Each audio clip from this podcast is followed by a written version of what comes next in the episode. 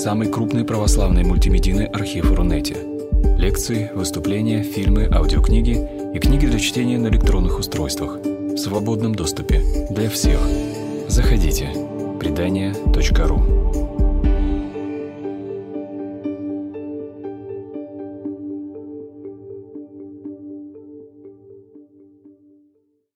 Добрый вечер. Мы с вами продолжим разговор, который начали где-то с месяц примерно назад. Эм, тогда я говорил о том, э, как послание апостола Павла, вообще послание Новозаветное, оказывается, э, наверное, самым непрочитанным библейским текстом, ну, если не брать какие-нибудь там темные книги Ветхого Завета, которые просто мало кому интересны. И при том, что их вроде бы цитируют, при том, что никто их не забывает, при том, что они все время на слуху, но на них не обращают внимания. Мы разбирали один конкретный пример, говорили о том, как, э, в общем-то, люди, как правило, не стараются вникнуть в эм, контекст и зачастую просто обходятся какими-то вырванными цитатами. Если, в общем, суммировать все, что написал апостол Павел, то получится примерно такое синтетическое послание. «Привет, я Павел, Христос всех нас спас, ведите себя хорошо, пока». И это более-менее краткое содержание любого из них. Но зачем же он их столько написал и почему они такие длинные? Вот, э, наверное, для того, чтобы их разобрать на куски цитат. И э, я поговорю сегодня об одной только теме, которая, э, с моей точки зрения, просто катастрофически не понимается в посланиях. Когда выдергивается одна цитата, это разговор о власти. Есть несколько цитат, которые постоянно приводят, Одна из них – это «нет власти, которая не от Бога». Э, я начну опять-таки с церковнославянского, потому что очень хорошо на нем показать вот это самое трагическое непонимание. Э, начало 13 главы. «Всяка душа властям придержащим да повинуется, несть бо власть, аще не от Бога, сущие же власти от Бога учинены суть». Э, тем же противляйся власти, Божию повелению противляется, противляющиеся же грех себе приемлют – и так далее и тому подобное. Ну и все понятно, да, то есть э, одни говорят, всякая власть от Бога, значит, что начальник делает, то и, э, говорит, то и делай, много тут не умства, и никаких против него возражений не выдвигай, он от Бога. Ясно, что очень удобное толкование, по крайней мере, для начальников, и его они охотно поддерживают. Другие возражают, нет, но здесь же написано «не есть бо власть, а еще не от Бога» не власть это никакая, если она не от Бога. Поэтому вообще мы на нее внимания никакого обращать не будем и не станем никоим образом реагировать на то, что эти начальники нам говорят, они же не от Бога. Здесь, правда, встает вопрос, а э, кто, собственно, определяет, от Бога или не от Бога? Справку, э, кто может принести от Бога, что э, он именно от него получил свою власть? Ну, как всегда в таких случаях, толкователь говорит, Бог временно вышел, я за него, сейчас я вам объясню. А кто здесь от Бога, кто нет. И я слышал э, не раз, как вот именно это и толкуют так. Не есть бы власти, а от Бога. То есть, когда не от Бога, то мы это властью не называем. Сущие же власти от Бога учинены суть. Вот нынешние власти Римской империи от Бога. Я, как апостол Павел, вам даю в этом гарантию, поэтому мы будем их слушаться. Тогда все вообще замечательно. То есть э, у нас появляется полное право определять самостоятельно, какая власть от Бога, какая нет, и, соответственно, подчиняться ей или нет. Очень удобное толкование. Первое только для начальника, второе скорее для подчиненных. И, э, в принципе, так и прочитываются эти тексты. Мы выбираем какой-то кусок, перетолковываем ее в соответствии со своими ожиданиями, и, э, и все. А что же написано в оригинале? Ну уж простите, я все-таки прочитаю. Паса псухе ексусия из гуперахусас гипотасесто, угарестин ексусия эме гипотеу, гайдеуса гипотеу тетагменейсин – Hostého antitas te exousia tetul theudia tage antesteken, hoide antestekotes geautois crime lemsontei, hoigar archontes uke sin phobos to agato ergo allato kako, telis de me phobeiste iten exousien to agaton poiei, kai hexis hepainon exautes. Theugar diakonos estin soi eisten, eisto agaton, e ande to kakon poies phobu, ugar eikete macheran forei, Θεούγαρ Θεουγαρδιακονός στην έκδικος εκοργέντου τότο κακόν πράσοντι. Dio ananci potasses te humonon diaten orgenera cae diaten suneidisin dia tuto gar cae forus te leite leiturgoi gar theuisin eis auto tuto proscarteruntes. Apodote pasin tas ofeilas, toton foron, ton foron, toto telos, to telos, toton phobon, ton phobon, фобон, тон фобон, тот ентимен, тентимен. Медени медено фейлите эмето аллеллоис агапан, гогар агапонтон хетерон номон пеплерокен. Вот, собственно, что сказано в оригинале. А вообще-то надо читать послание целиком. И э, обратить внимание, что это 13 глава из 16, то есть это явно не первый вопрос. Это, пожалуй, самая известная цитата из послания к римлянам. На самом деле Павел об этом говорит, ну, как бы в примечании, рассмотрев абсолютно все остальные вопросы, перед тем, как прийти к личным приветствиям и заключительным прощаниям, он заодно вспоминает, ах да, у вас еще вопрос про власть был. А, и сегодня, естественно, люди задают вопрос про власть обычно на первом месте, а все там, что он пишет долго и подробно про оправдание, про закон, про веру, ну какая разница? Это все уже и так понятно. Так власть у нас от Бога или не от Бога?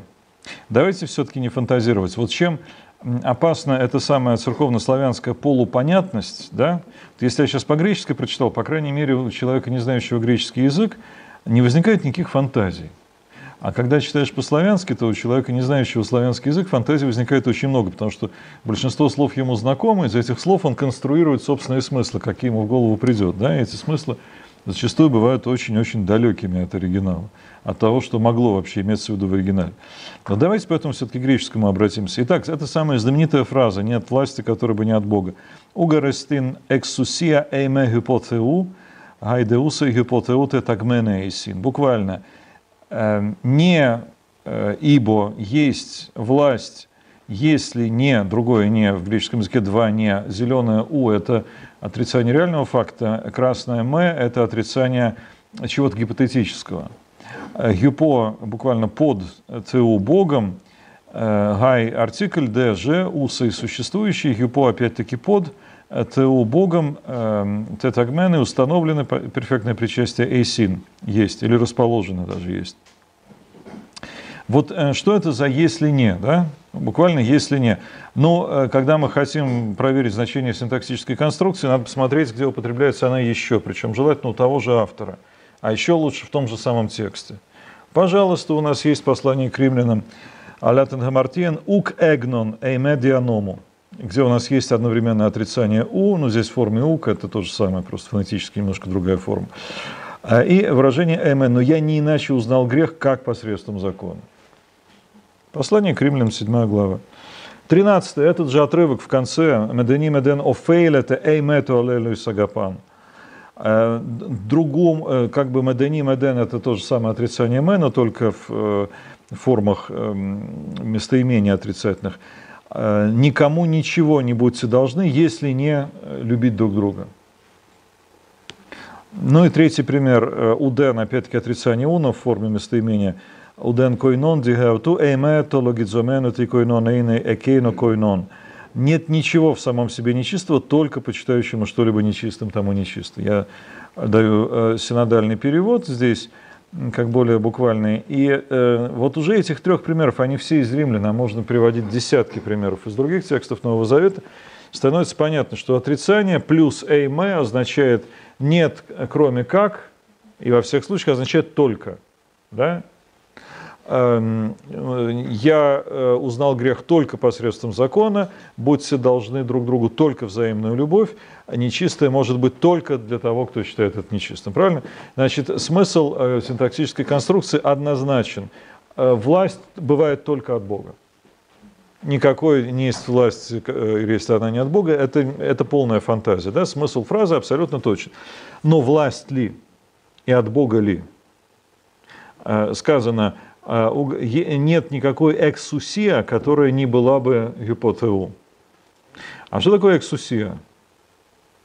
Власть. Ну, слово власть, понятно, что оно нам всем известно, мы по-русски его любим употреблять. Давайте посмотрим, как оно употребляется в тех же римлянах.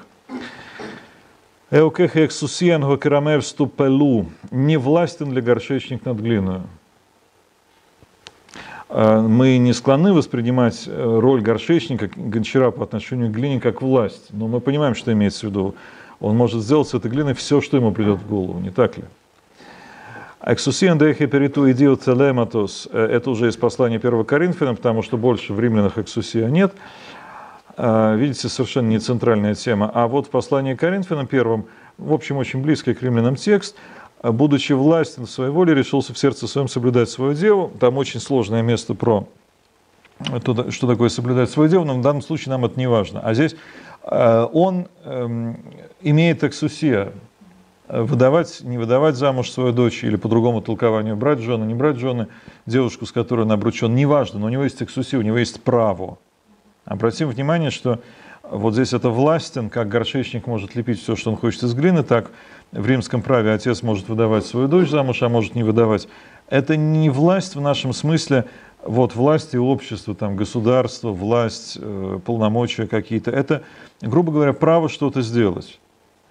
Э, и в том же первом послании к Коринфянам э, слово «эксусия» переводится вообще для нас неожиданно слово «свобода». «Блепете демепос ге эксусия гюмон» гауте проскома генетой. Смотрите, чтобы ваша эксусия не послужила соблазном для немощных. И синодальным переводит «свобода». Ничего себе, оказывается, в греческом есть слово, которое переводится одновременно как власть и как свобода. Для нас это как будто противоположные понятия, да? Вольная воля, э, гуляя в чистом поле, либо власть – это обязательно вот что-то такое очень жестко структурированное и исключающее всякую вольницу. Э, для того, чтобы нам понять загадку этого слова, надо посмотреть кусочек не из посланий, конечно, другой автор и довольно отличная э, стилистика, но слово «эксусия» там очень хорошо встречается – это э, Евангелие от Иоанна, знаменитый диалог Пилата и Христа. Пилат говорит ему, мне ли не отвечаешь, не знаешь ли, что я имею власть эксусиан, распять себя, и власть эксусиан, имею отпустить себя. То есть Пилат, как прокуратор провинции, имеет право утвердить смертный приговор или не утверждать его. Это его право, это его власть. Иисус отвечал, ты не имел бы надо мной никакой власти, эксусиан, если бы не было дано тебе свыше. То есть э, слово «эксусия» означает не власть как структуру, э, властные органы, не власть как, тем более, носителя этой власти, да? Начальник ЖЭК – это власть, его надо уважать. И апостол Павел сказал, он от Бога. Совершенно это не имеется в виду. А имеется в виду, что у каждого человека есть некая эксусия, у него есть некие полномочия. Да? Там, где употребляется слово «власть» как э, начало некое, там по-гречески совершенно другое слово «архе». А вот эксусия – это то, что человек имеет право принять какое-то решение. Это находится в его полномочиях. Да? А, и дальше э, выражение гипотеу, я уж не буду приводить примеры, но это проходит на первом курсе, что гипотеу, а, гипо с родительным падежом обозначает имя деятеля при пассивном залоге, при страдательном залоге. То есть э, книга написана писателем, вот это писателем. Закон издан э, парламентом, и подписан президентом. Вот это парламентом, президентом. И есть в греческом языке конструкция гюпо с родительным падежом. Указывает на имя деятеля. Значит, соответственно, нет такой эксусия, которая не была бы дана Богом. Э, человек не имеет никаких полномочий, кроме тех, которые даны ему Богом. И вот э, в Евангелии от Иоанна мы видим прекрасный пример, причем Э, если посмотреть на контекст того, что там было, то Иисус нигде не вступает в революционную борьбу с Понтием Пилатом, с Римской империей, с Синедрионом или с кем-то еще. Но Пилат, он даже дальше не отвечает на его вопросы. Да? И вот эта фраза «не было бы у тебя никакой власти», она звучит скорее, ну, как такое ведро холодной воды. Ты, ты думаешь, что ты тут властитель, но это не тебе принадлежит, это принадлежит Богу. Да? Э, и тогда мысль Павла становится очень проста, он говорит ровно то же самое. Да, вот всякая власть, которая дана, она э, дана не кем-нибудь, она дана Богом. И, соответственно, э, признавайте этот факт. Давайте прочитаем первые восемь стихов в синодальном переводе, чтобы понять все-таки, о чем здесь идет речь. «Всякая душа да будет покорна высшим властям, ибо нет власти ни от Бога, Э, вот слово «власть» мне здесь не очень нравится, но уже традиционный перевод, существующие же власти от Бога установлены. Синодальный здесь позволяет подразумевать, что действительно существующие установлены, да, а может быть будут какие-то, которые не установлены. По-гречески там просто э, усы, но те, которые есть, да, вот если есть, значит она оттуда взялась.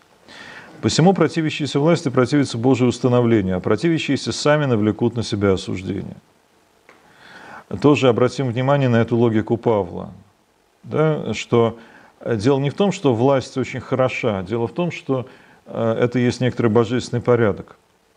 А ибо начальствующие страшны не для добрых дел, но для злых. Хочешь ли не бояться власти, делай добро и получишь похвалу от нее, ибо начальник есть Божий слуга тебе на добро. Если же делаешь зло, бойся, ибо он не напрасно носит меч, он Божий слуга, отмститель наказания делающему злое. А и потому надо повиноваться не только из страха наказания, но и по совести. Для сего вы и подати платите, ибо они Божьи служители, сим постоянно занятые. Итак, отдавайте всякому должное, кому подать, подать, кому оброк, оброк, кому страх, страх, кому честь, честь. Не оставайтесь должными никому ничем, кроме взаимной любви, ибо любящий другого исполнил закон. А Все вместе выглядит не просто как манифест лояльности. А, и такое ощущение, что если бы мы захотели написать текст о власти, неважно, за, против, э, или как некое эссе, мы бы написали совершенно другой текст в любом случае. Да? мы бы э, задумались, например, э, хороша ли власть или лучше анархия. Есть разные точки зрения на этот вопрос.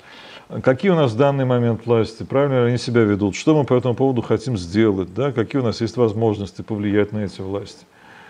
Э, или там, может быть, мы хотим их сменить тогда, как это сделать. Павел совершенно этого вопроса не касается. Его это просто не интересует. Вот давайте попробуем почитать повнимательнее что его интересует. Ну, перевод РБО, наверное, читать не буду, а давайте вот греческий, и э, я свой собственный предложу. А, итак, мы уже читали это по-гречески. Э, всякий человек, поэтому я буду читать по-русски, но греческий тоже будет на экране. Всякий человек да подчиняется существующим властям. Можно даже сказать наличным. Гиперахусайс – это вот буквально те, которые есть в наличии вот какие бы они ни были, да, э, в наличных обстоятельствах. А, и э, еще раз напомню, что эксусия это у нас все-таки не власть как система, там парламент президент или в Римской империи император и сенат, а э, вот распределение полномочий, вот то распределение полномочий, которое на данный момент сложилось, оно сложилось по воле Божьей. И надо его признавать, надо подчиняться этому распределению полномочий. А у горостинок сусия эмегипотеу не бывает власти, кроме как от Бога. А, еще раз он это подчеркивает. Существующие власти здесь не гиперахусос, а гиперахусы, а усой, да, то есть э, те, которые есть, да, вот, ну, очень близкие по значению слова, те, которые в данный момент наличествуют. Гипотеу тетагменой эйсин, вот это гипотеу у нас как раз – становится такой чистый э, гипоз с родительным падежом в эту конструкцию, которая обозначает имя деятеля, что он их э, установил или даже, можно сказать, упорядочил. Да? Вот это слово, оно означает упорядочивание, например, выстраивание войска перед боем, вообще вот всякое такое, э, всякое такое распределение. Вот, собственно, Бог распределил эти полномочия, кому какие. Э, таким образом, и, ну, то есть, или я перевел, и кто противится власти, тот против установленного Богом порядка и достоин за это осуждения. Если буквально э, противящийся себе получат Крима. Крима – это вообще преступление, да, отсюда криминальное и всякое такое прочее. Но здесь, конечно, имеется в виду осуждение в этом самом Э, наказаний. И мы видим за, за это самое преступление. Да. И мы видим, что э, идея его очень проста. Да. Это не вопрос о качестве власти наличной, а тем более, что Павел сам, в общем, достаточно бывает, э, ну, скажем так, эм, ведет себя не совсем так, как от него ожидают местные власти в тех или иных местах, требует потом суда у императора, отправляется в этот самый город Рим, но э, он говорит о том, что вот установлен Богом на земле некоторый образ жизни, некоторое распределение полномочий, этому надо подчиняться и все. А дальше начинается немножко загадочное с нашей точки зрения выражение. Начальники страшны тем, кто творит недобрые, а дурные дела. Хочешь ли не страшиться власти, твори добро и получишь от нее похвалу. Она служит Богу себе на благо. Имея опыт общения с властью, мы все прекрасно понимаем, что наша наличная власть далеко не всегда соответствует этому описанию. Можно сказать, да, но в Римской империи это все было иначе. Но давайте почитаем книгу Деяний, что происходило с Павлом, которого периодически били палками за проповедь в синагоге, которого хотели растерзать. Его спас, кстати, римский военный отряд, но посадил под арест, отправил в Рим, судили, потом даже казнили, хотя, конечно, до того, как э, его казнили, он эти строки пишет, этого он не знает. Но почему Павла оснований считать, что Римская империя – это абсолютно идеальное некое государство, в котором всегда добро защищается, а зло наказывается, у него не было никаких. Да? Э, точно так же, как и у нас, может быть, даже еще меньше. Вообще государств где-то так на свете за всю его историю было довольно мало. А что же это может, что же это может значить? Давайте дальше чуть почитаем. А если творишь зло, бойся, не зря она, служа Богу, носит меч и карает злодеев. Здесь даже слово есть такое диаконосестин, причем в единственном числе. Э, диакон, то есть помощник Бога. Не эм, отдельный человек, а вот сами существующие структуры, само существующее распределение полномочий. Носит меч. Э, понятно, что меч – это орудие казни и символ власти – в Древнем Риме, напомню, меч э, вообще использовался только в основном в военных целях а и для э, каких-то особых казней, казней римских граждан. Символом власти скорее были так называемые фасции, это связки прутьев, топорик, окруженный связкой прутьев. До сих пор в символике многих стран это присутствует. Ну, тоже, в общем, орудие наказания прутья, да, или казни топорик.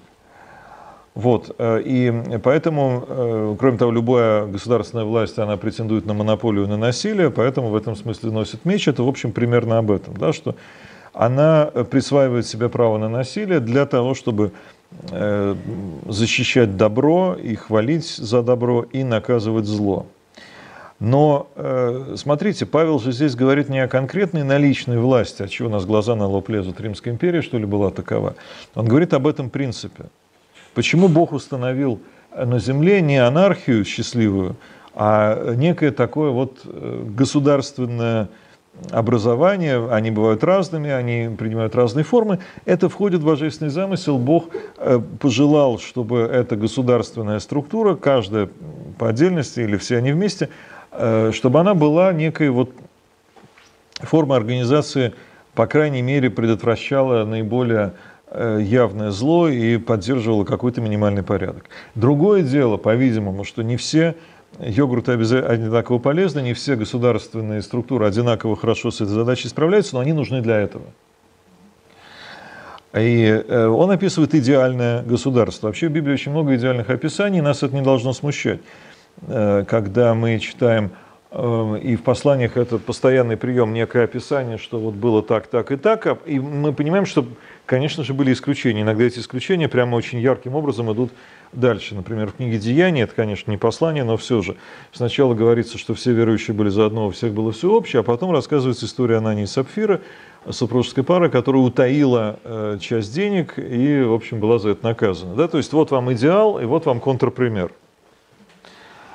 А здесь контрпримера нет. Здесь есть только идеал. А еще раз он подтверждает так, что ей необходимо подчиняться не только из страха наказания, но и по совести. А вот э, кому он может это писать? Ну, смотрите, э, это написано где-то, скажем, примерно в 50-м году, и э, христианство уже начинает распространяться, уже возникают проблемы, уже идут первые гонения, хотя все еще пока очень спорадически, вот нет никакой такой Э, сложной системы. И наверняка среди христиан, как, э, собственно, мы читаем в Евангелии, апостолы призывали Христа установить свое царство, да, то есть среди христиан Э, есть такие настроения, что вот сейчас мы эту Римскую империю быстренько скинем, или Господь придет ее скинет, мы установим наше справедливое царство, все будет хорошо. И Павел, э, который, вообще-то говоря, был против любого экстремизма, кроме богословского, в богословском плане он экстремист полный, он э, именно с такими настроениями явно и спорит. Он говорит, нет, ребята, вот какое бы ни было государство, это часть божественного замысла. А поэтому давайте мы с ним не конфликтуем. И вообще, э, ты его боишься, а ты сделай добрые дела. Оно же должно поддерживать добро. Наверное, оно тебя поддержит. Э, здесь можно задуматься еще об одной вещи. А почему, собственно, Павел пишет об этом в Рим? Там император, там императорский двор.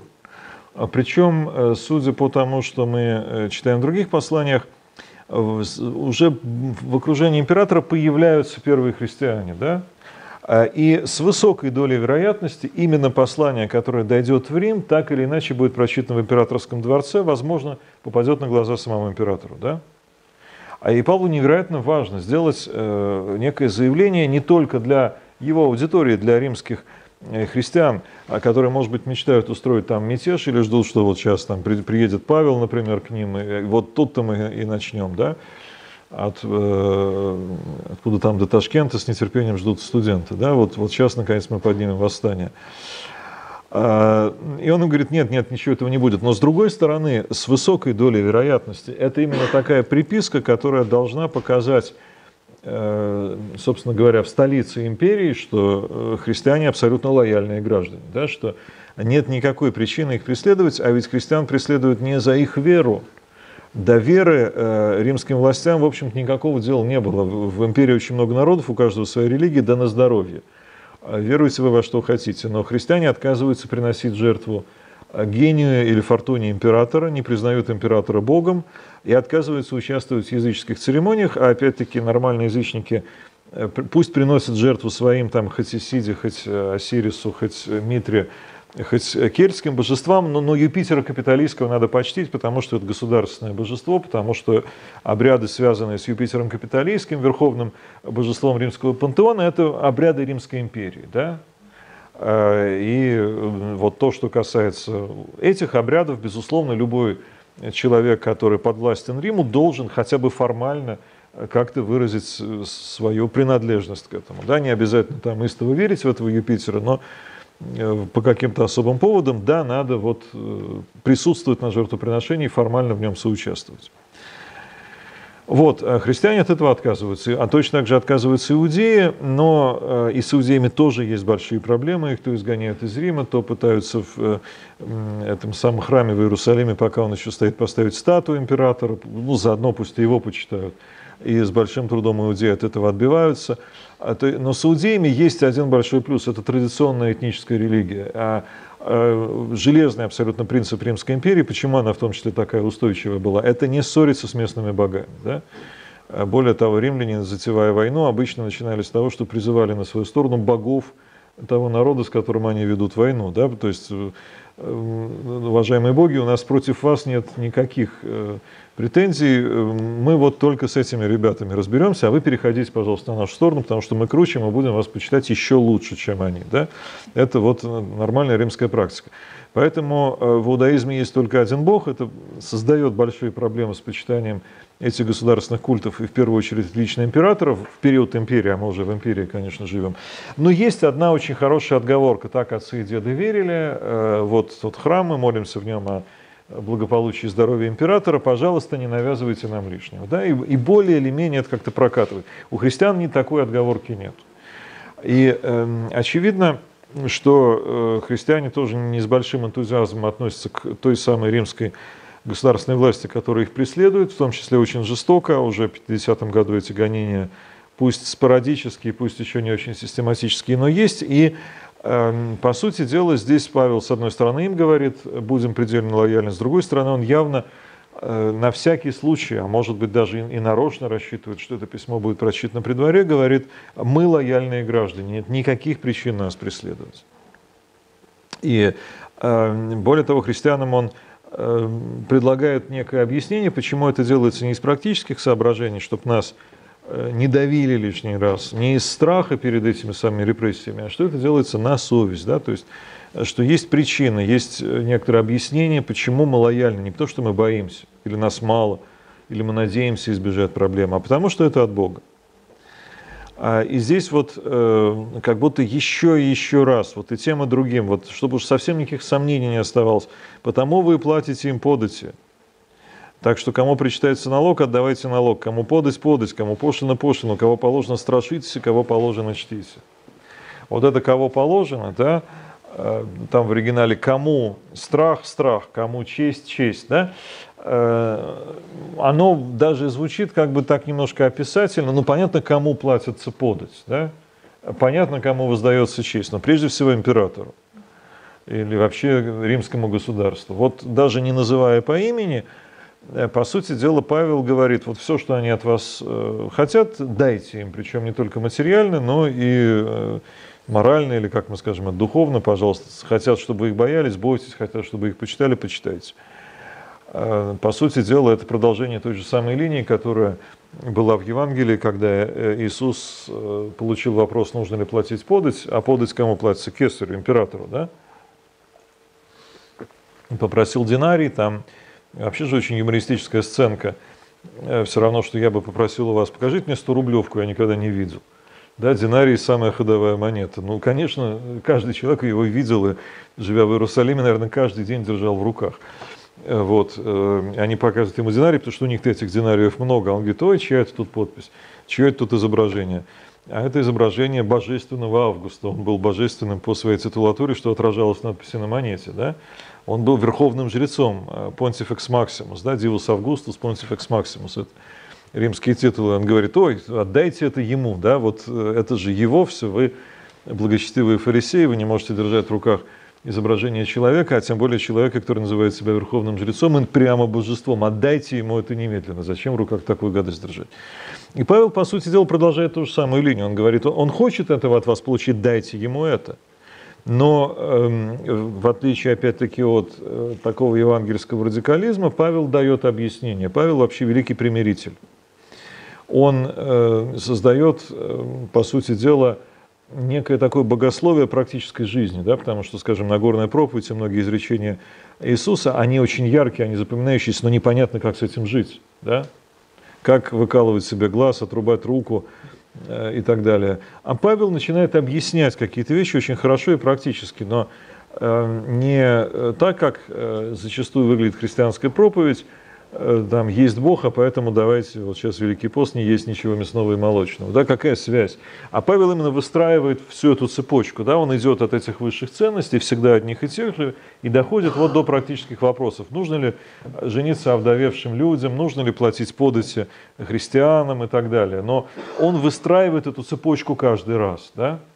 И вместо того, чтобы давать какие-то сейчас любимые жанр у православных это вопросы батюшки. Батюшка, можно ли можно ли можно? Да, он отвечает, нельзя, нельзя, нельзя, а это ладно, можно.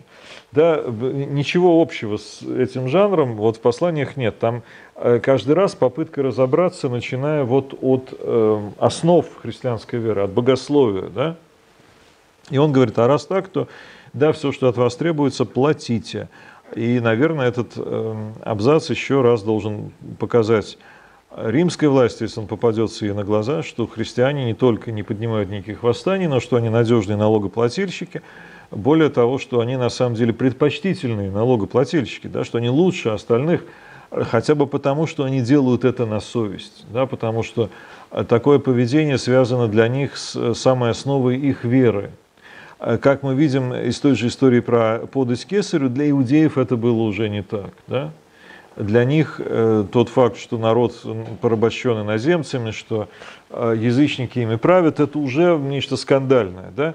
И, конечно, не только для иудеев, но и для, наверное, большинства покоренных народов ничего радостного в том, что они э, подчиняются чужому императору, что они платят налоги, которые идут совершенно не на них, да, а на украшение города Рима. Большинству это наверняка не нравилось. Да? И вот, собственно, Павел предлагает объяснение – возможное объяснение для императорской власти, почему христиане лучше как подданные, чем э, все остальные.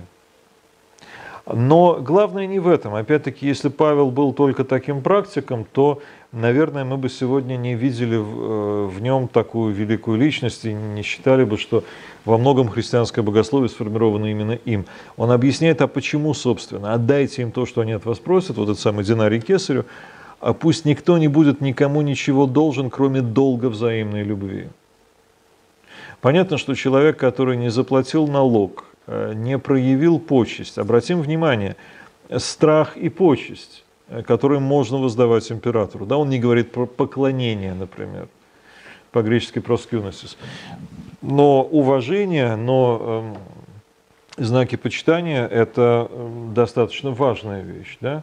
И он э, говорит, что если от вас это требуется, да, пожалуйста, сделайте это, в этом нет абсолютно никакой проблемы, потому что если вы этого не сделаете, вы остаетесь в долгу. С вас взыскивают это как недоимку. Да? И э, зачем же вам быть в долгу? Единственный долг, э, который подобает христианам, это любить друг друга. И он завершает, кто любит, тот исполнил и остальной закон. А выглядит как абсолютно э, что-то пришито, как собаке пятая нога. Да? Причем здесь исполнение закона? Причем здесь любовь?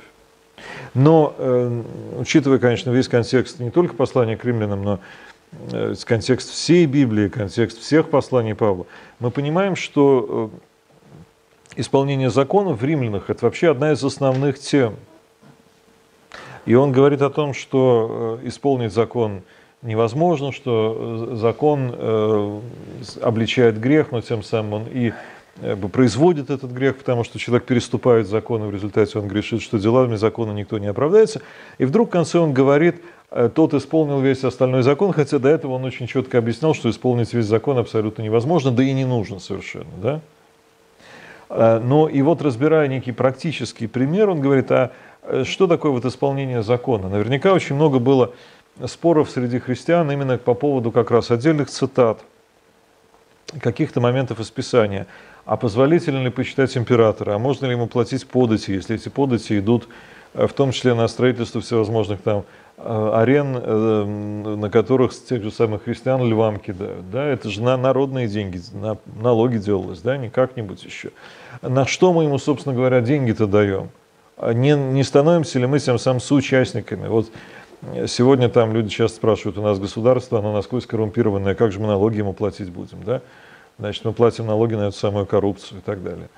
А он говорит, нет, это, так все устроено Богом, кому что надо, тому то отдайте, э, чтобы не быть должными. А вот эти все э, вопросы исполнения закона, можно ли платить, да? Вопрос же не в том, что денег жалко, да, денег жалко, это понятно, всегда жалко платить налоги, но еще и э, считаешь это преступным, да, то, что ты платишь налоги той власти, которая делает что-то плохое. Но вы тем самым э, исполняете закон любовью, да, Э, вы не думаете о том, вот как не нарушить никакого правила, вы, точно так же, как он будет э, рассуждать о пище, о, допустим, там о браке, особенно первом Коринфянам, об идоложертвенном, можно ли есть мясо, которое было принесено в жертву идолам, и говорит, это все абсолютно не важно.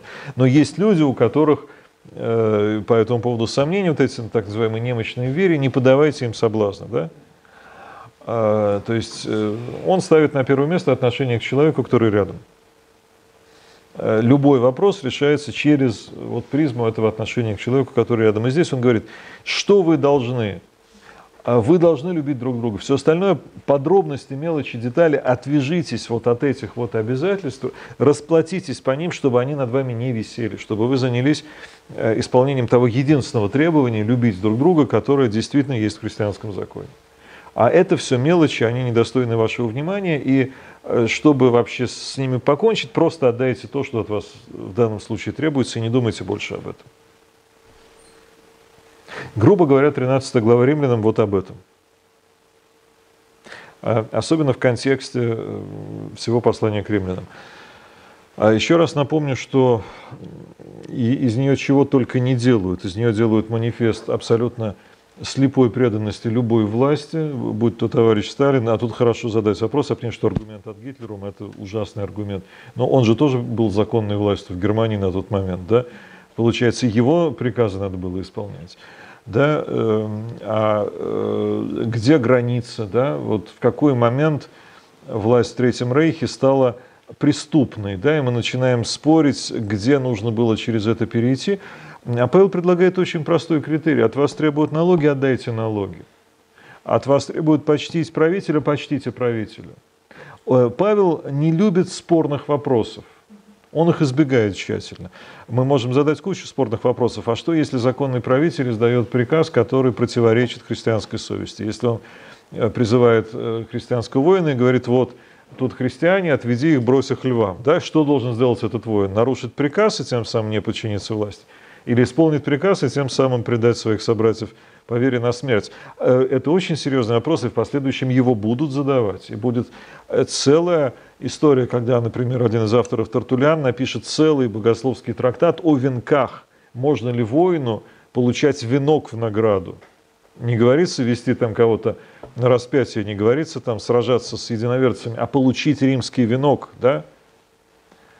Я сам служил в советской армии, ну что-то вроде получить звезду э, в качестве ордена, да, там красную звезду как орден, может ли христианин надеть, да, вот представим себе, что христиане, служащие в советской армии, всерьез задавались бы таким вопросом. Тартулян, э, автор последующих времен, целый трактат об этом пишет и делает вывод, что ну, вообще, конечно, нельзя, но если уж ну, совсем никак, ну, ну, с вами смотрите, вот примерно так у него это звучит. А Павел не занимается мелочами. Да, вот в этом еще одна черта его гениальности, когда, э, смотрите, вот эти первые христиане брошены в этот мир э, и ощущают себя крайне потерянными. Я думаю, я не знаю, как они себя ощущали. Нет, понятно в том, что касается веры, Христос, э, Отец и Дух, это все с ними, они этим живут, они этим дышат, но они абсолютно не понимают, как в этом мире ориентироваться в том, что вот касается отношений с окружающими, с властью, с э, иудеями. И Павел вместо того, чтобы начинать вот этот бесконечный перечень «можно, нельзя», он э, начинает выстраивать приоритеты. И он говорит, что в этом деле главное и э, как обойтись тем, что не главное. Вот, э, собственно, этот текст ровно про это. Про него какие-то, может быть, вопросы будут, может быть, есть в, э, через интернет, да?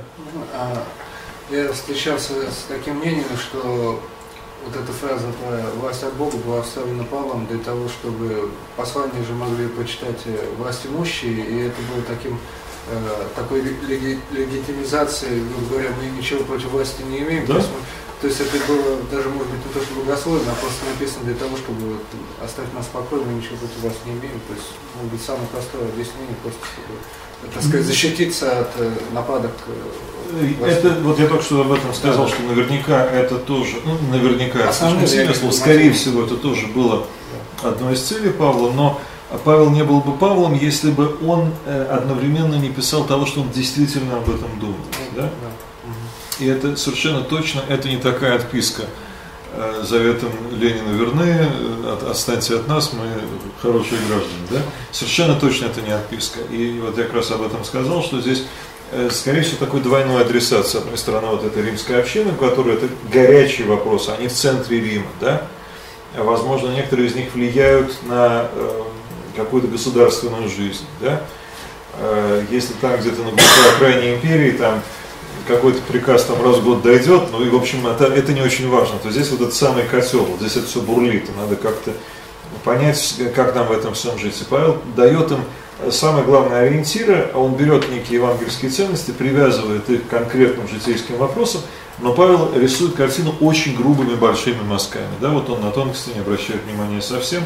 Я думаю, что это правильно, потому что если бы он начал э, в тонкости вдаваться, он бы запутался в них и было бы совсем непонятно. И вот Э, последующие христианские авторы, тот же Тартулян, это очень наглядно показывают.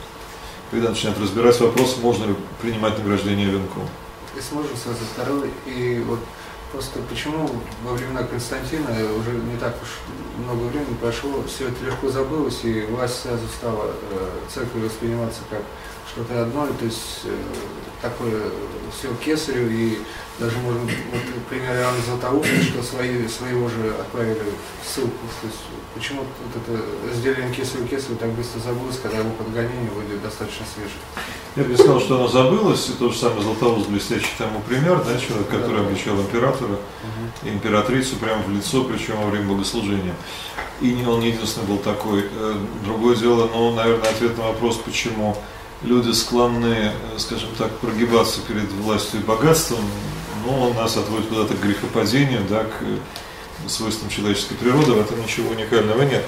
Но э, вот такого рода тексты, если их читать целиком, они выхватывают цитаты, они как раз очень хорошо показывают э, расстановку приоритетов, потому что христианство, безусловно, чуждо всякой революционности, да, но одновременно и э, если всерьез на него смотреть, оно чуждо и обожествлению власти тому, что в Римской империи, собственно, и было. Да? Император был божеством по, по должности. А э, религиозные культы, особенно эти государственные культы Юпитера Капитолийского, одновременно были государственными культами. Да? Тут вопрос вот про это, кому честь честь. А что, собственно, означает вот этот термин «почитайте», «воздавайте честь»? Угу. В каких ситуациях? Э, слово честь. Кому отдавать честь? В армии ее дают вполне определенным образом, да. Э, смотрите, страх и честь. Здесь не случайно эти слова идут в том же ряду, что и э, налоги. Даже здесь есть созвучие форум, фобон, да? Э, подать и, и страх. И то же самое телос, э, и тиме, честь. Да? То есть они прямо идут пары такие созвучия.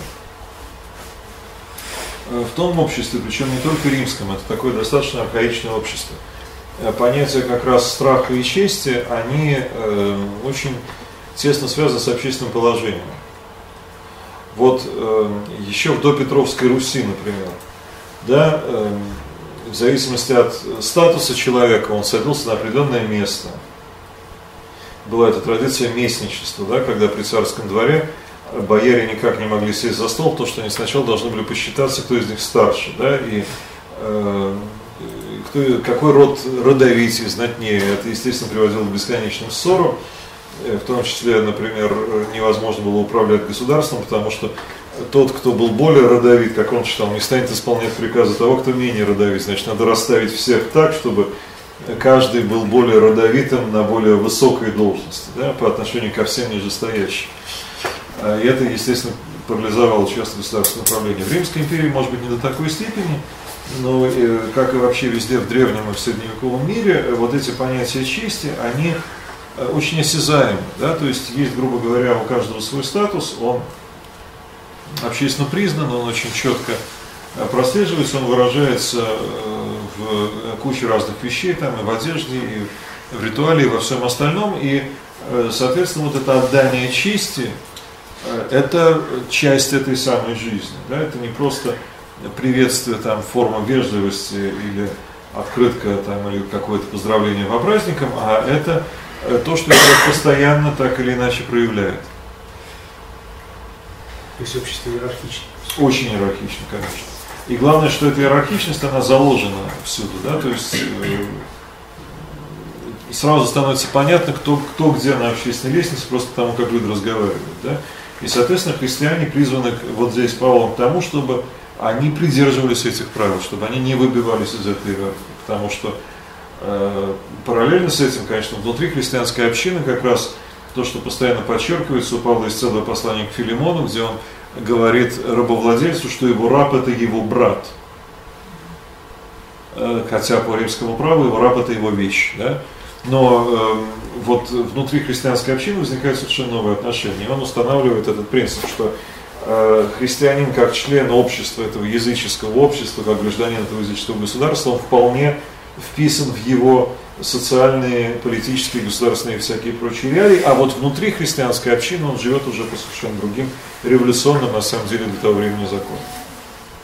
Еще какие-то вопросы у нас еще есть на один отрывок, но может быть по римлянам. Ну а когда, к нашему то времени этот отрывок имеет отношение?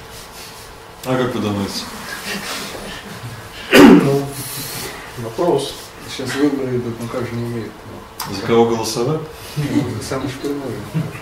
Мне кажется, э, э, как и везде в Новом Завете, устанавливаются приоритеты, высказываются некие идеалы, да, понятно, что как их применить в несколько иных реалиях, да, вопрос есть.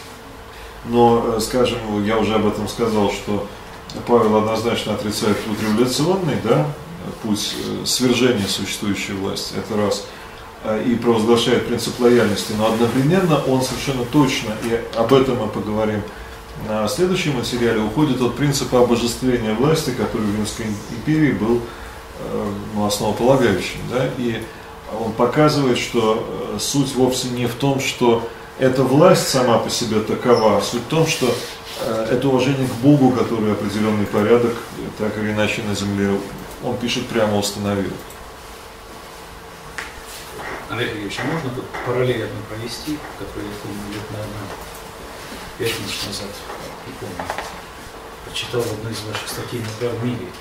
Вы рассуждали примерно о власти, вы сказали, ну я вообще голосовал за Путина, потому что дальше вы излагаете, я сейчас не помню, не могу точно сослаться на конкретную вашу, вашу ну, там, статья была, да, А это точно моя статья? Я никогда не писал, что голосовал за Путина, потому что я никогда него не так голосовал. но я понимаю, Удивился, что да. этот человек в принципе как бы вот, э, то есть вы вот эту мысль, Павел, да, вы довольно как бы применительно к, э, к реальности, да, вот описываете, что ну, смысл такой, что, грубо говоря, это вот не то, что в политическом плане что есть, а это вот то, что действительно вот, ну, вот реально есть от Бога. Не как поставленность, а как существующая реальность. Или может я путаю что-то? Ну, э, явно вот ту вещь уже назвали, которую я явно написал. Э, Ну, если основная мысль такая, что надо жить в реальном мире, да, и в нем пытаться найти какие-то приоритеты, а не рассуждать об идеальном мире, да, мне эта мысль очень близка, и, возможно, я ее Вот примерно так было, как бы в отношении реальности, как бы. Давайте почитаем следующий отрывок. Э, Отрывок филиппийцам. Даже тут два у меня маленьких отрывка. Э, Почему все читают только римлян, когда говорят про власть? Ну, Потому что там и слово власть, эксусия, встречается. А Много разных слов, которые относятся к политическому э, такому государственническому словарю. А, И послание к филиппийцам в этом смысле может быть даже еще более интересно. Римляне, они другим интересны. Там высокое богословие, это самое богословское послание, которое до сих пор по-разному пытаются интерпретировать. А филиппийцы, оно сравнительно маленькое, мало кто его вообще помнит. А там есть тоже очень высокое богословие, вот конкретно в этом месте, и э, его мучаются по-разному переводят, но э, тут есть и вполне определенная какая-то как раз тема власти и э, политической лояльности и всего прочего. Не случайно, что это послание филиппийцам. Вот, наверное, никто об этом не думает. Но эти древние города, там, э, Фи- Филиппы, э, Фессалоники, Коринф, ну какая разница, это все где-то там, да, на Балканах. Но разница довольно большая. Э, Филиппы, город основанный э, царем Филиппом, отцом Александра Македонского, уже о чем-то нам говорит. А В это время был римской колонией. Что такое римская колония? То есть это город, который понимается как а, такой дальний хутор города Рима, в котором граждане римские, да, э, в античности, по крайней мере в это еще время, не было гражданства Римской империи. А было гражданство, как слово гражданство, слово город, да, град, а подразумевает э, принадлежность к какому-то определенному городу. А Павел, например, был римским гражданином, это было большой привилегией в те времена. Да? Он был уроженцем и жителем города Тарс, но был гражданином Рима. Эта привилегия, видимо, была дана его предкам за какие-то их выдающиеся заслуги или просто в ходе ассимиляции местных знать, что Рим не очень любили. А филиппийцы все были римскими гражданами.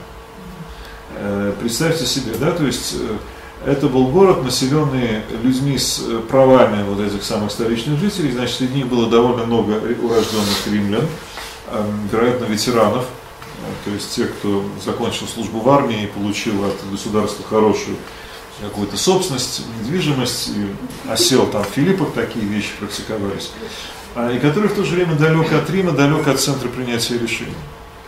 И вот здесь он может развернуться, здесь он может сказать какие-то вещи, а, которые тесно связаны с этим статусом римского гражданина, тем более, что Филиппа становится центром христианской проповеди в Македонии, собственно, христианской столицы, один из крупнейших городов провинции Македонии в любом случае, но и центр христианской проповеди в Македонии, нынешняя Северная Греция, Республика Македонии и там по мелочи от остальных э, сегодняшних государств региона.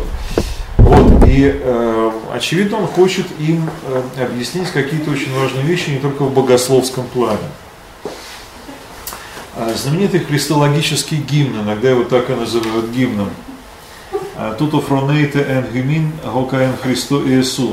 Hos en morfete u hyparchon, u herpagmon hegesato το eine isa theo, αλλά χεωτών εν μορφέν δούλων λαμπών, εν ομοιόμετι ανθρώπων γενόμενος, και σχέμετι γευρετής ως άνθρωπος, ετα εν χεωτών γενόμενος γυπέκος μέχρι θανάτου θανάτου δε σταυρού. Διότι ο Θεός αυτόν γυπηρίψωσεν και Εχαρίσα το αυτό το όνομα το υπερπανόνομα, γινεν το ονόματι Ιησού παγκόνιου κάμψε, επρονίων και επιγέιων, και καταχθονίων και πάσε γλώσσα εξομολογέσετε ότι Κύριος Ιησούς Χριστός εις δόξαν Θεού Πατρός. Перевод я даю свой, и здесь обратим внимание на некоторые вещи. Пусть ваши мысли, образ мышления даже будет мышление, простите, будут теми же, что и у Христа. Это что просто ввести этот отрывок, а дальше начинается вот этот очень красивый гимн. Божьим образом обладая, там, теуморфен, энморфетеу, простите, даже вот по-русски сегодня мы используем совершенно другие обороты. Это еще не язык догматического никейского богословия. Это попытка назвать эти вещи на языке, на котором еще они никак не называются. А, так вот, обладая Божьим образом, не замышлял он себе присвоить равенство с Богом. Здесь очень сложное греческое выражение, мы не будем сейчас его разбирать. А можно его перевести как «не присвоил он лишнего, считая себя равным Богу».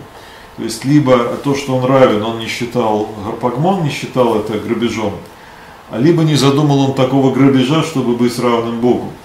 Да?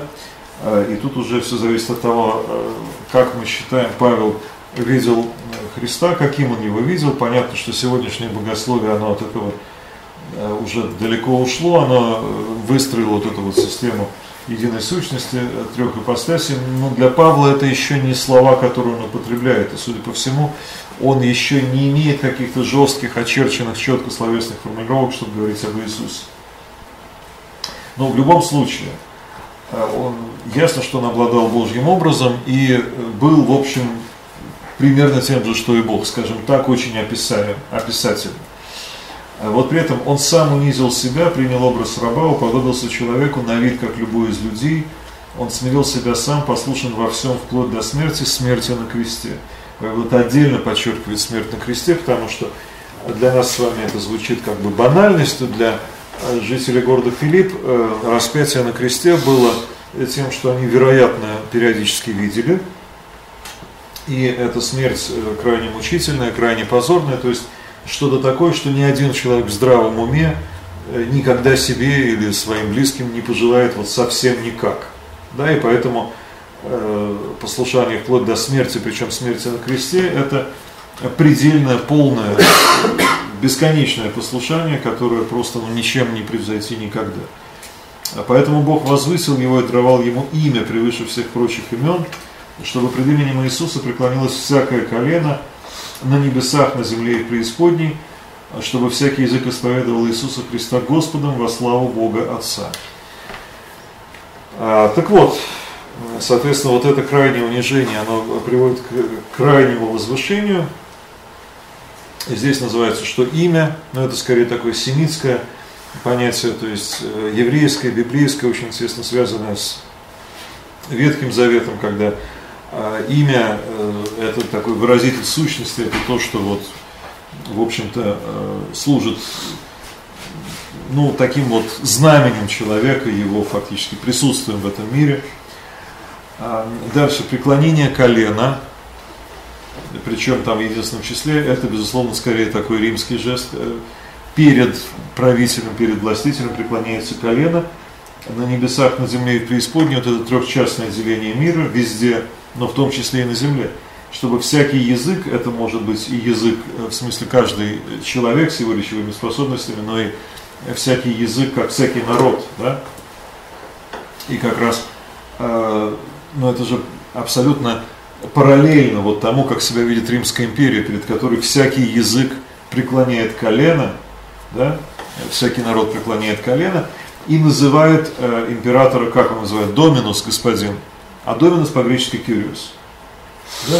Мы привыкли к тому, что э, Господь это э, такое обычное название Христа, и безусловно это так, но одновременно можно в этом увидеть и некоторую такую отсылку к этому обычаю именовать э, императора доминус, латинское, греческое аналог слова кюриус, то есть это то, как, э, по сути дела, лояльные граждане Римской империи ведут себя по отношению к императору преклоняют колено, называют его доминус, поклоняются ему. И вот здесь э, вполне понятно, что он не просто рассказывает ему о Христе, он проводит вполне определенные параллели, что и э, крестьяне, которые хотят к этому присоединиться, они тоже могут пребывать в унижении, и они вот, собственно говоря, они первые, кто из всего человечества идет по этому пути принятия единого Господа. И другой отрывочек из э, филиппийцев. Колегер перепатусин Господаки селедон гемин, нюн декай клайон лего, тусех трус тус навруту Христу, гон то целюс аполея, гон то теос, гон теос hekоилия, кай гедоксен теаискюне аутон, hoita epigia fronuntes hemon gartopoliteuma en uranois hyparchii, ex hukai sotera apegdechom et kyrion Iesum Christon, vosmetas schematise et somates tapeinoseus hemon, sum frontostomati tes doxis autukataten energien tu дюнастай аутон кай гипотакси аутотапанта. А ведь многие, я об этом вам часто говорил, а теперь повторяю, даже и со слезами поступают как враги Христа Христова кто эти враги креста Христова, мы э, не до конца знаем. Очевидно, это некоторое описательное.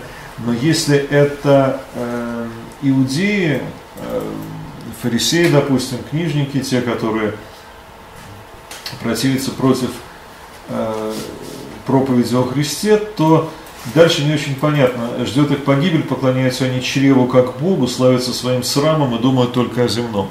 Что касается фарисеев, они ну, не очень похоже на это описание, да. Э, можно, конечно, сказать, что они поклоняются чреву, потому что они думают, что есть, что не есть, и думают только о земном, то есть о каких-то, э, вот, скажем так, материальных правилах, касающихся субботы. Но когда, вот когда Павел полемизирует с ними, он с ними очень много полемизирует. Он называет это другими словами. Если представить себе римский двор императорский, то то, что они поклоняются чреву как Богу, славятся своим храм, э, срамом и думают только о земном, это идеальное описание римского двора, в общем-то, на протяжении большей части всей Римской империи. Бывали исключения, но точно не Ирон, не Калигула, не вот эти императоры, которые тут могли бы быть. Вот. И Павел, кстати, пишет э, послание к филиппийцам. Есть разные точки зрения, но с высокой долей вероятностью из Рима, где он находится в заключении. То есть он, собственно, неподалеку от этого, эти враги Христа они не просто э, абстрактную богословскую полемику с ним ведут, они, собственно, его хотят убить. И, в общем, их образ жизни, он у него перед глазами.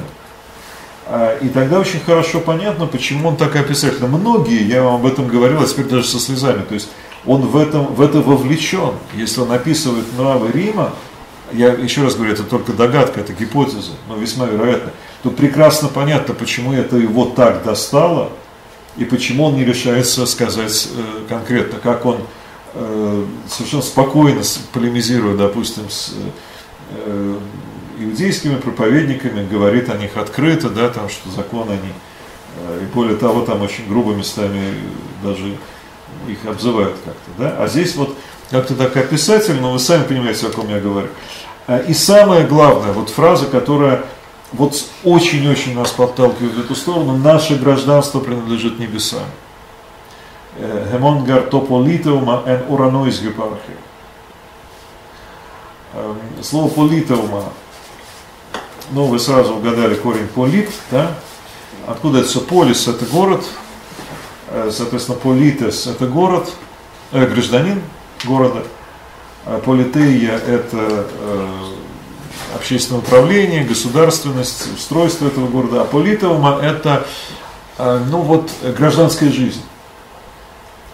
У нас даже таких слов, пожалуй, или выражений однозначных нет. Но вот если мы там ходим на выборы, если мы там участвуем в жизни э, своего города, то это наша политеума. Мы политай, мы граждане, и у нас есть своя политеума. Это наше, ну как вот, работник работает, а что делает гражданин? Он гражданствует. Вот это вот состояние гражданственности, это политурма по-гречески.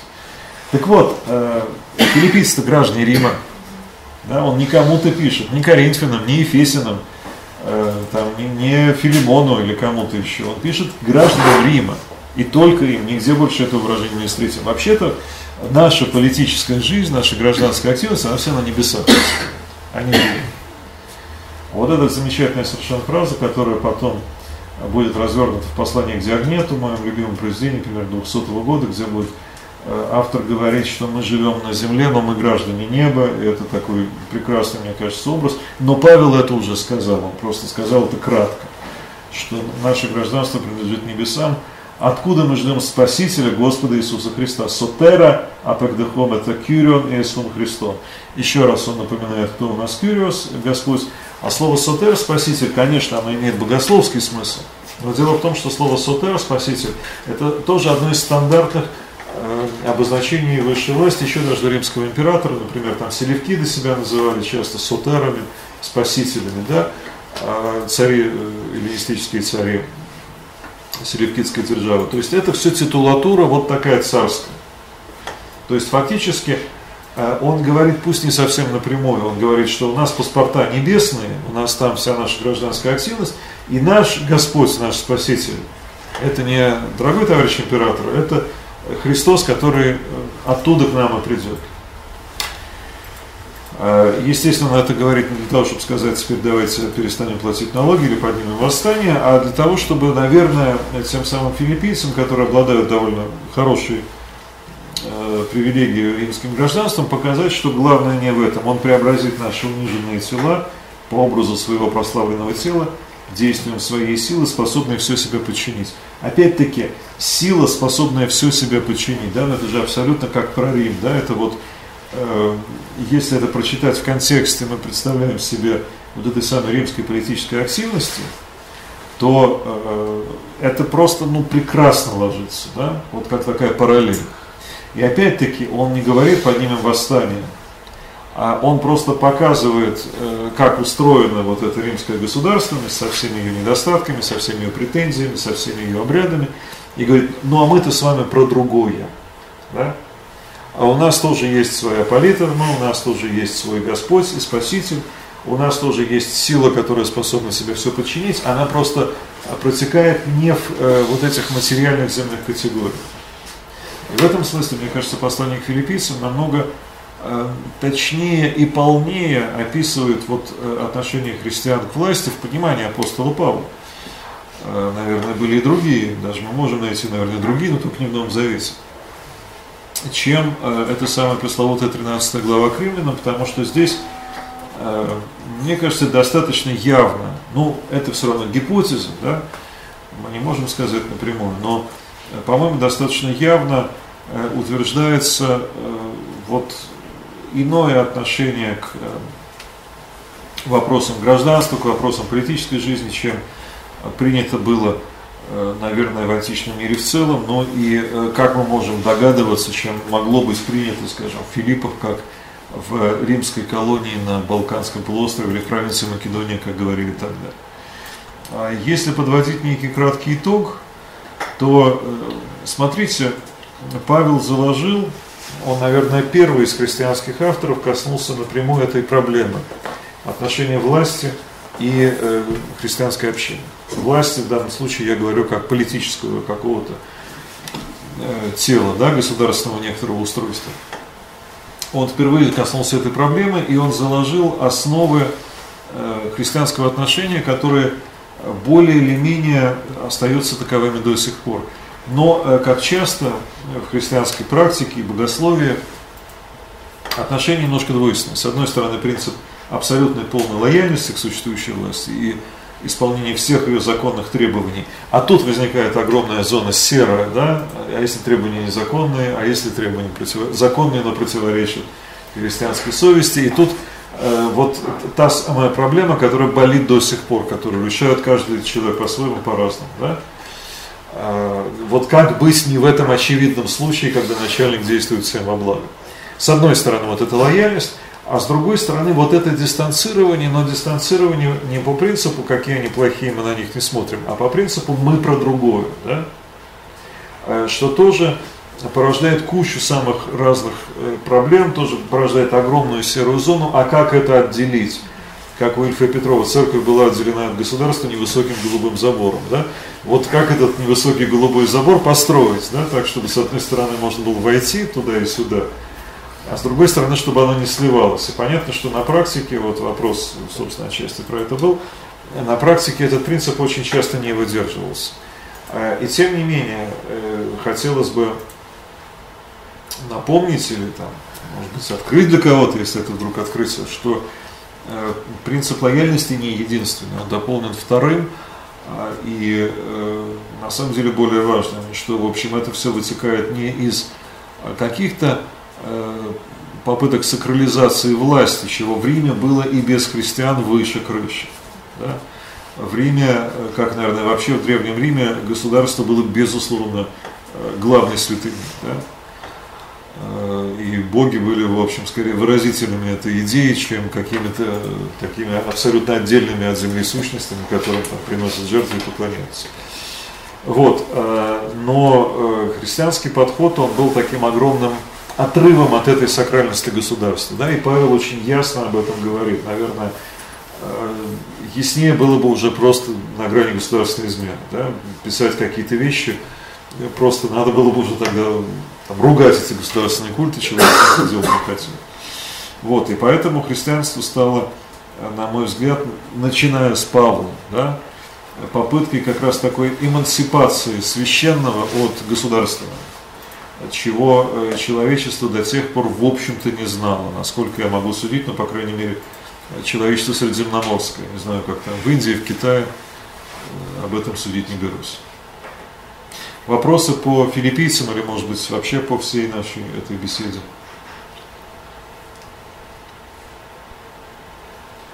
Что Павел имел в виду под образом раба?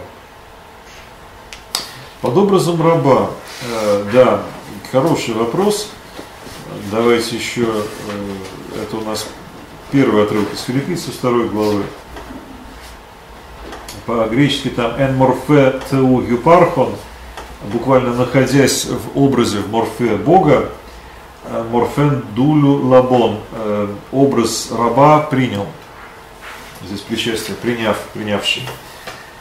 А, очевидно, имеется в виду э, то самое смертное тело, которое он принимает, более того, тело на кресте – а поскольку казнь на кресте в основном предназначалась для рабов. Не исключительно, за какие-то особые злодейства могли казнить свободного, но это, в принципе, рабская казнь, то есть э, такая предельно мучительная, демонстративная, когда э, никакого человеческого достоинства за казнимым не признается. Тех же самых римских граждан ничем казнили. Да? Их убивали, но им отрубали голову, это достойно смотрелось и было ну, при хорошем экзекуторе не очень мучительно. Да? А это вот а э, человек, голый человек, висящий, избитый, измученный человек, висящий на кресте, это, безусловно, для римлян только раб. Да?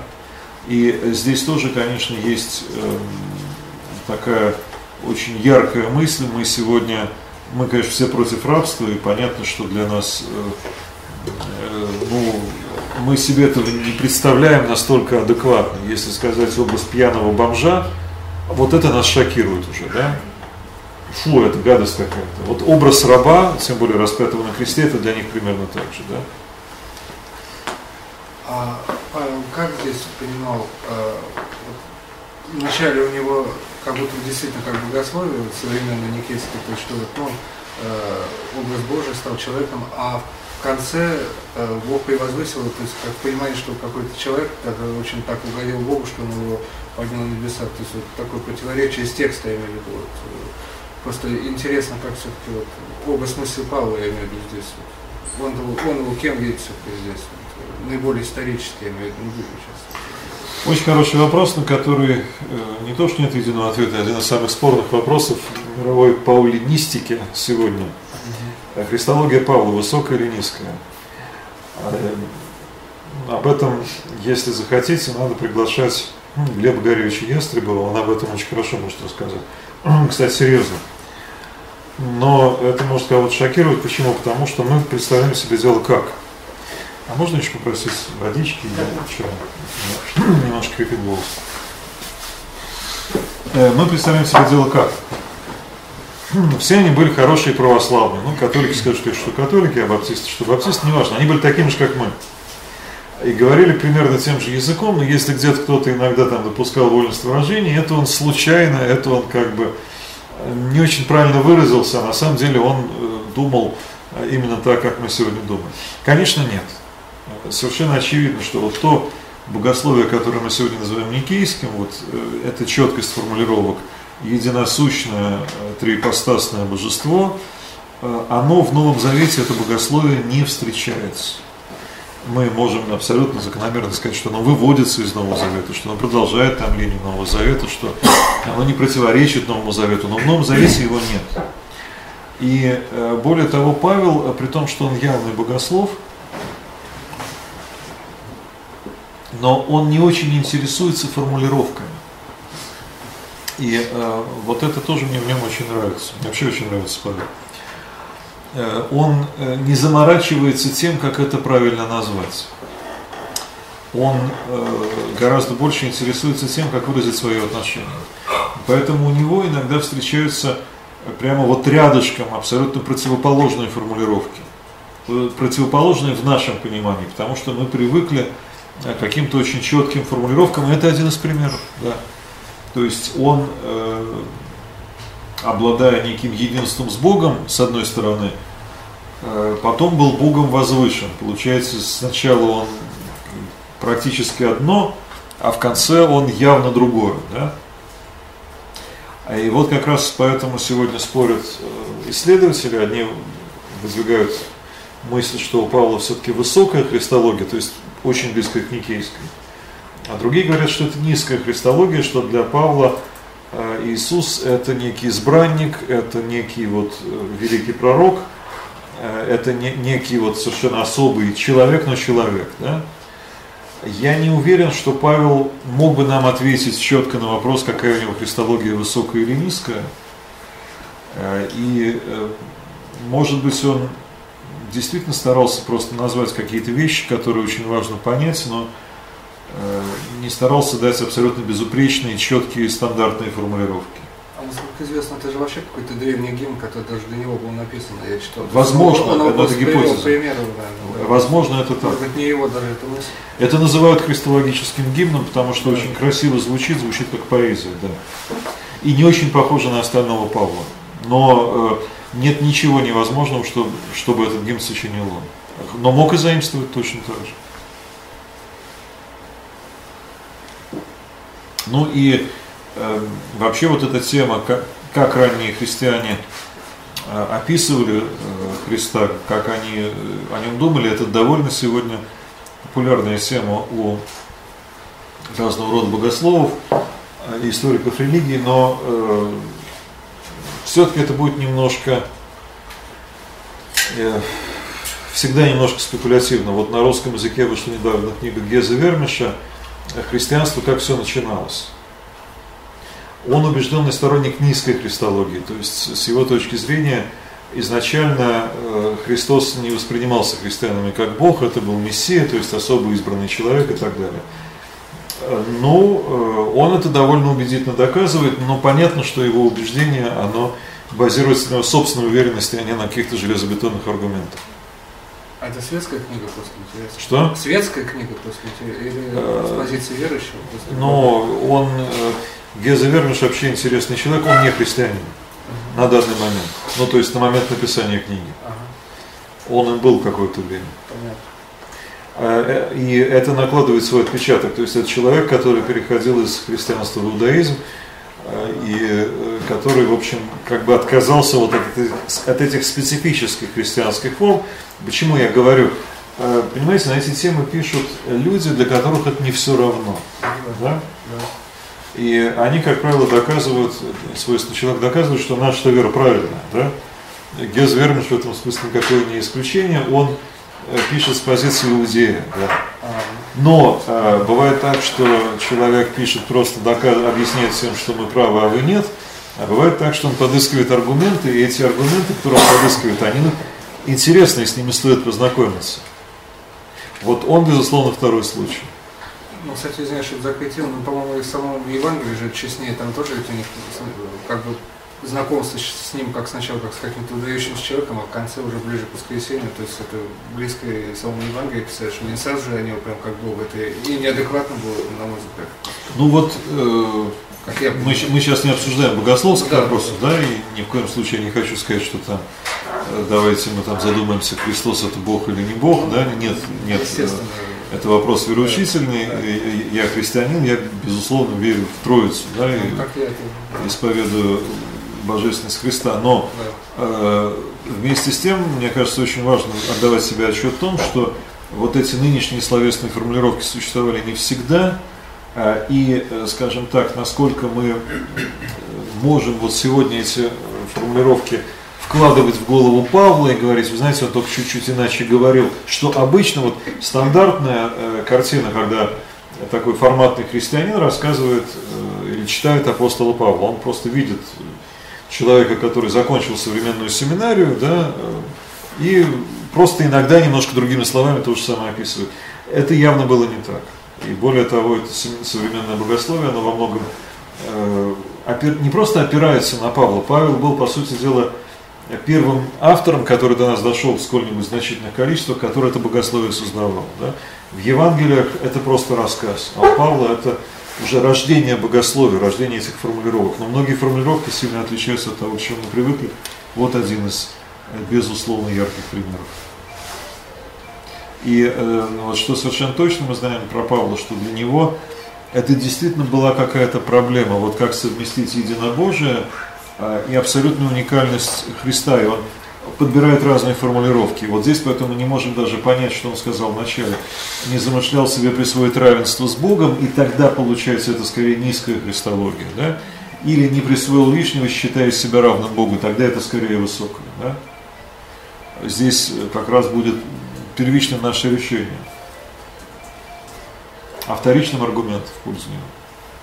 Отца Дмитрия Юрьевича из Питера есть там статья, «Сын человеческий», то есть он рассуждает о том, как апостолы воспринимали Мессию, что они вкладывали в слово Мессию. Он показывает хорошо, как э, это совсем не то, как вы привыкли это понимать, что они видели Христа как вот Сына Божьего. Да? Вот интересно очень. Я читал не эту статью, читал некоторые другие работы, эту нет. Э, это, я еще раз говорю, довольно большая тема, по ней сейчас много выходит, вот просто свежей литературы даже, да.